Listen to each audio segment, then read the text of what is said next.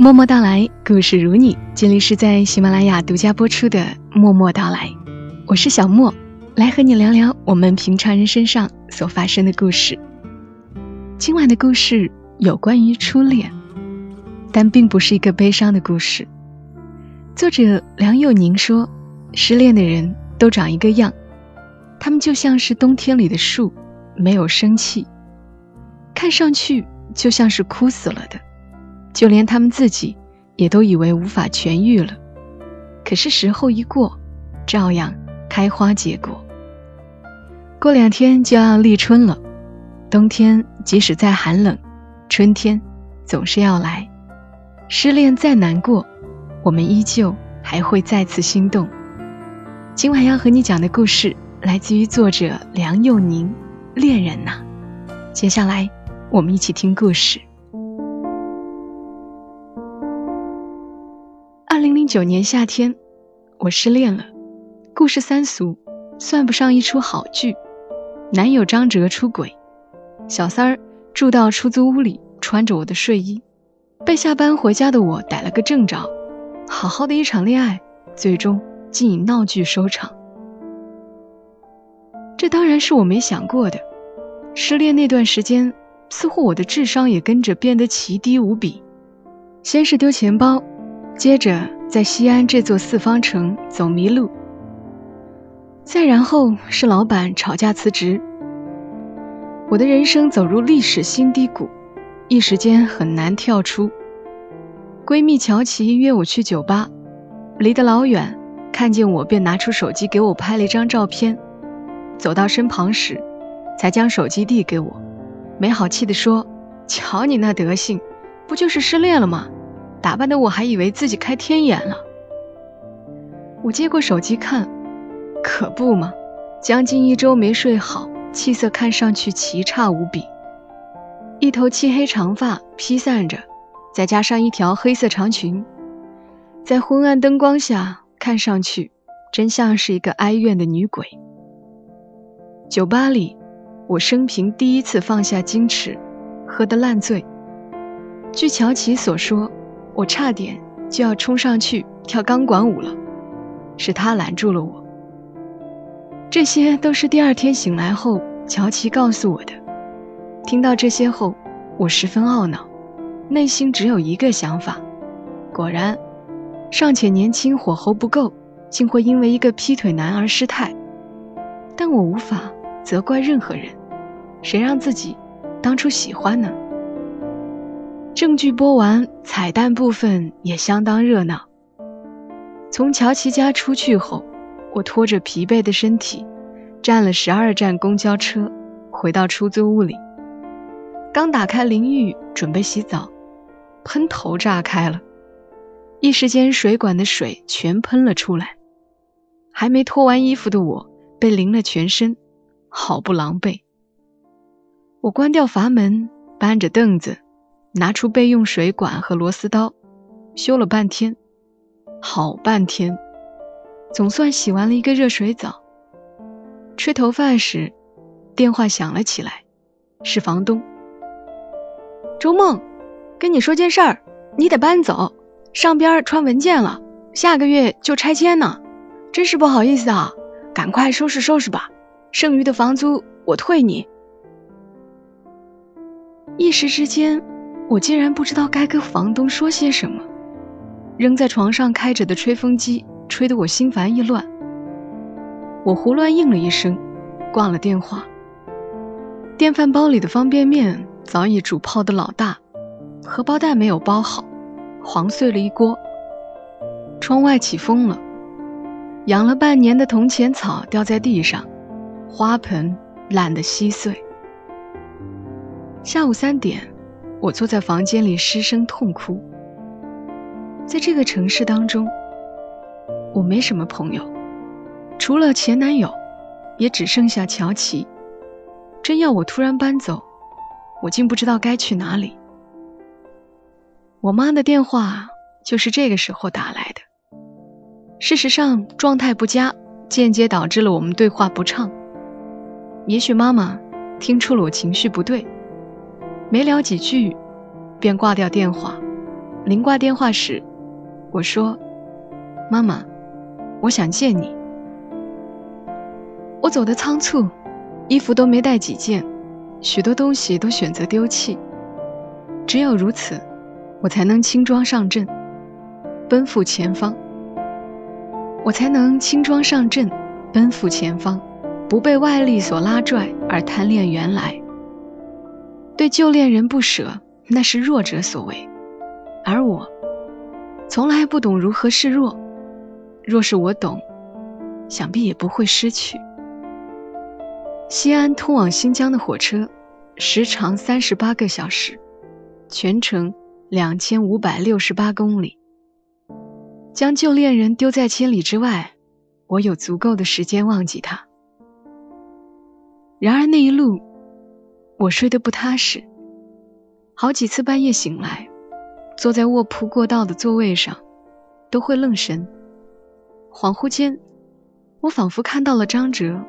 就坐在我对面，他像个孩子一样拉着窗帘，看着车窗外，不时回过头看我，笑着问我：“周梦，有没有觉得我们两个像是在私奔？”那是早前的事情了，我们还爱着，一起去外地旅行。他住上铺，我住中铺。晚上车厢熄灯之后，他弯下身子。趴在我的床位上，只为给我一个晚安吻。只可惜，当下那双唇去吻别人了，那誓言也都变成别人的了。我坐在黑暗中，将脚搭在另外一张空出的座位上。到新疆时，我在车站的洗手间里洗了把脸，对着镜子。涂了一层 BB 霜，好让自己看上去不会太过狼狈。我与妈妈将近十年未见，当然不想让她见到我最狼狈的一面。在她没有看着我成长的这十年，我被时间撕扯成了一个大姑娘。在感情当中，得到过，也失去过，却始终没有成长为一个智者，愚蠢到。会相信永远，相信承诺，依旧会为了爱情掉眼泪，会为了恋人的一句话而不知所措，更因为失恋而大伤元气，逃到他这里来避难。在他面前，我永远都是那个小小的姑娘。只有回到妈妈身边，我才变成那个真正的我，那个敏感脆弱。需要保护的我，不用战战兢兢换水管，一个人扛着煤气罐爬七层楼，可以理直气壮地脱去金甲战衣，踏踏实实做那个白色茧子当中的蛹。待到伤口修复时，择一个好阳光的天气，再次出发，当人群中翩然美丽的蝴蝶。妈妈穿蓝色起了碎花的裙子，撑着太阳伞，朝我走了过来。我只远远看了那么一眼，便心生感慨：时间待人真是不同。赠他人年岁时，却未给他多刻上一条皱纹。空白的这些年，对他而言，似乎只是一个梦，那么短的时间。住处在天山路，沿途行人稀少，好在风景不错。塞车的空档。妈妈回头跟我说：“怎么样，还不错吧？”我点点头，有些不知道他问的是什么，含糊回道：“很美。”回到家里之后，妈妈去厨房做饭，我去洗澡。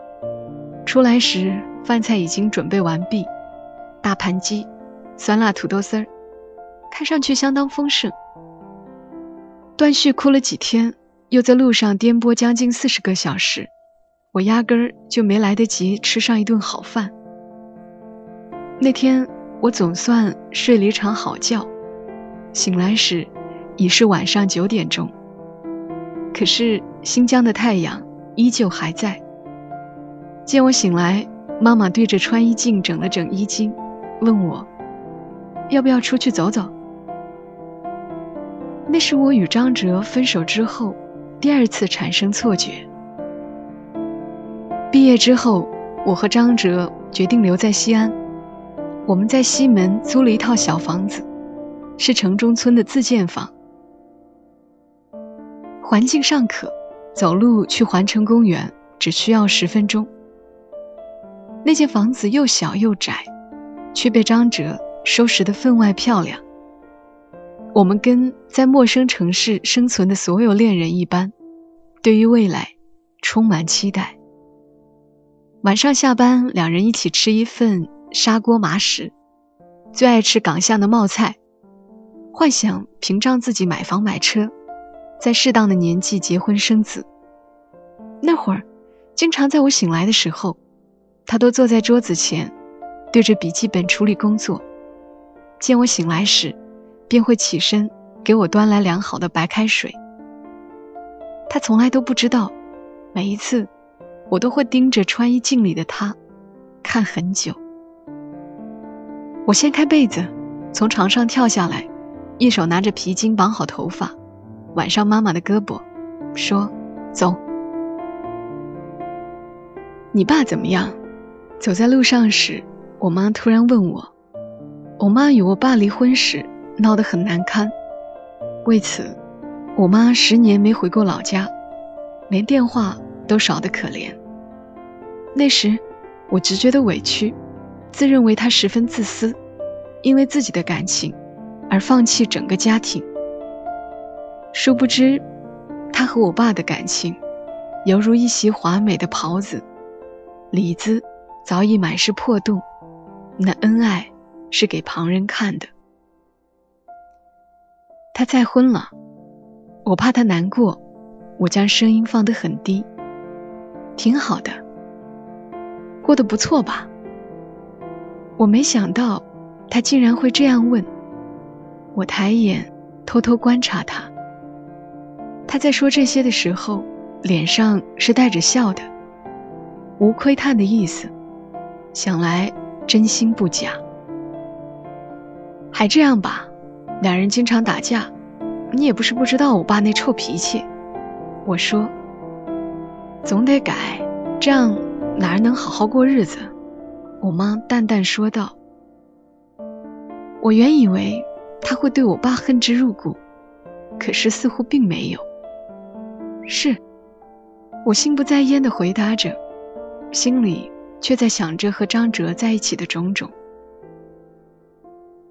许是因为爸妈离婚早的原因，我的性格一直都比较强势，单单这一点，便让我在爱情当中吃尽苦头。”这一点我和妈妈很像，但是在处理问题上，她比我勇猛多了。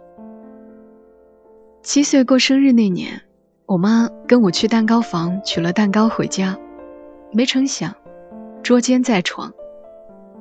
我妈没有像我一样嚎啕大哭，而是让那人先走，将蛋糕放在冰箱里，然后一句话都没有说，便离开了家。那件事之后，我妈提出了离婚，我爸当然不同意。他感到万分悲痛，哪怕他再花心，却未曾想过失去妈妈。而妈妈坚决要求离婚。他说：“周小军，这么多年，我累了，咱俩散了吧。”至此，他们长达七年的婚姻宣告结束。我这才知道。原来他们失败的婚姻背后，有这么一段故事。他们离婚后的第四年，我妈离开了郑州，再也没有回去过。这中间，我爸嗜酒如命，喝多了便给他打电话。再后来，他连电话号码也换了。自此，我们音讯全无。对于彼此遭遇的生活，我们都一概不知。你是失恋了吧？我妈问。你怎么知道？我有些结巴，连话都说不大清楚。我妈点了一根烟，笑了笑，说：“失恋的人都长一个样，他们就像是冬天里的树，没有生气，看上去就像是枯死了的。就连他们自己也都以为无法痊愈了。可是时候一过，照样开花结果。我踢了一脚眼前的小石块，嘟囔了一句：“那我就是那个刚掉光叶子的。”我抢过他手里的烟，猛地吸了一口，呛得眼泪都掉了下来。妈妈拉住了我的手，她说：“没关系，总会长出来的。”下雨，让人也跟着变得忧愁了起来。早上我做了一个梦，梦很短暂，却很清晰。我梦见自己还在西安。因为起晚去上班，从天桥上跑过去时，摔倒在地上。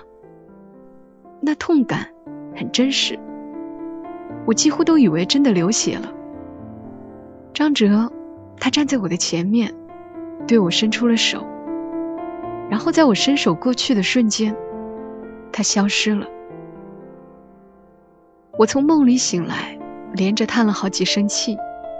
他们都说。梦中遇见的人，一定要去看看他。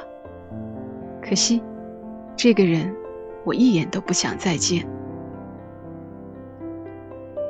从分手的那天起，他就是别人的了。他不是那个在旧城墙边等我时，会拿出手机电池咬一下的傻子了。他不会是那个早上上班时会盯着我从他眼中消失的人了。他不是那个。因为我弄丢了他抓给我的娃娃，失声痛哭的人了。我窝在被窝里，看着妈妈站在阳台上，她拿着剪刀在修剪绿植，还小声哼着歌。好一会儿，似乎是累了，她停了下来，站在窗前，看着远处，谭林生气。他回过头，看着我。你醒了吧？容不得我贪睡，得知我要来，他一早就将行程安排得满满的。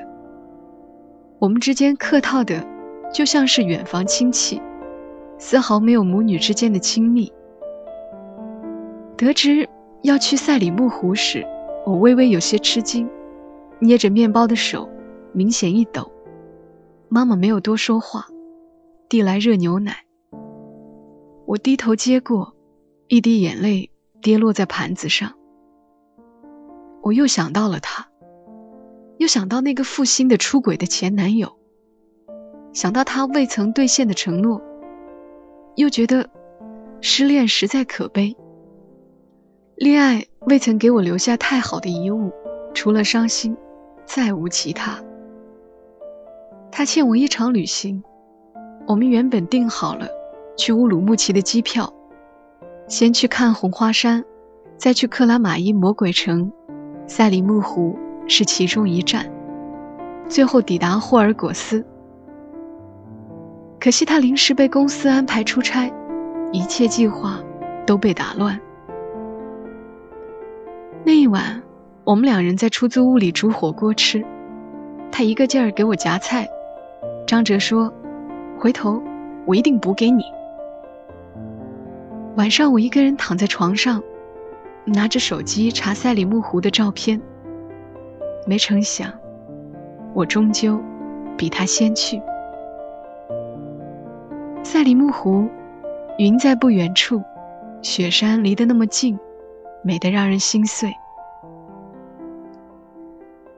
刚来新疆的时候，我不喜欢这里，它荒凉，城市与城市之间相隔太远。妈妈一边开车，一边跟我说：“后来就习惯了。”那，你是怎么习惯一个人呢？这个很难，谁又不想要一个亲吻和拥抱呢？初到新疆那会儿，妈妈经营一家旅馆，常常一个人熬到很晚。有次遇到了抢劫，是个陌生的旅人帮了他的忙。那人住了好几天。因为心存感激，妈妈没有要他的房费，他走时留了一把瑞士军刀给他。这么些年，他一直将那把瑞士军刀放在包里。听他说起这些时，我忽然想起，有天晚上，他拿着那把刀给我削水果，想必就是那把了。你知道吗？跟你爸离婚之后，有很长一段时间，我都对感情不抱希望。遇见那个人时，我才发现我会心动。但是这个心动是建立在他保护我的基础上。也许在不被我得知的生活当中，他是酒鬼，是赌徒。过日子总归跟心动是有区别的。我是在那个时候发现，能心动已经很好。而对于在一起生活，我不再抱有幻想。毕竟该有的过程，我都经历了。我们抵达了赛里木湖，坐在车上，妈妈突然跟我说起这些往事来。车窗半开，不时扬起妈妈的头发。有时候我挺讨厌听这些伤心事。一来撕他人伤疤，二来觉得心里堵得慌，更加会联想到自己。有一天我自己一个人开车跑到了这里，觉得很美。人们说赛里木湖是一对殉情的人的眼泪汇集而成。我想，如果真的是眼泪，那里面应该也有我的一部分。那时候我就一个人坐在岸边，哭从前，哭一个人在新疆没有人说说话。每一次家里人打电话，都说我铁石心肠，从来没有人觉得我一个人不容易。那会儿我就想啊，我就想，如果你外婆还在世，我绝对不会活成这个样子。所以你说要来的时候，我隐约猜到了。你那个状态，是我跟你爸离婚那会儿就有的。可是我们终究会忘记那些苦痛的，我们不能只守着那些活，那样的人生会无趣、暗淡、没有光。而我们总不能活在黑暗里。他披上外套，打开车门，朝湖边走去。不要伤心过度。你当学会感激，感激生活将真相给你看，感激你还有选择的机会，感激有其他的人帮你甄别。不要像我有所顾忌，你还年轻。失恋并不具备摧毁你全部的能力。春天一到，你依旧会发芽，依旧会为了一个人心动，依旧。会尝到爱情的甜蜜，而我却好像不能够了。那话似是从风里来，又回到风里去了。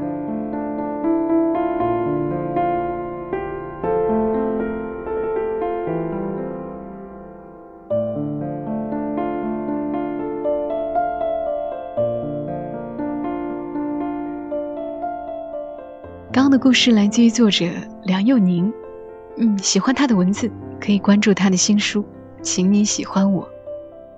很喜欢这个故事当中的妈妈。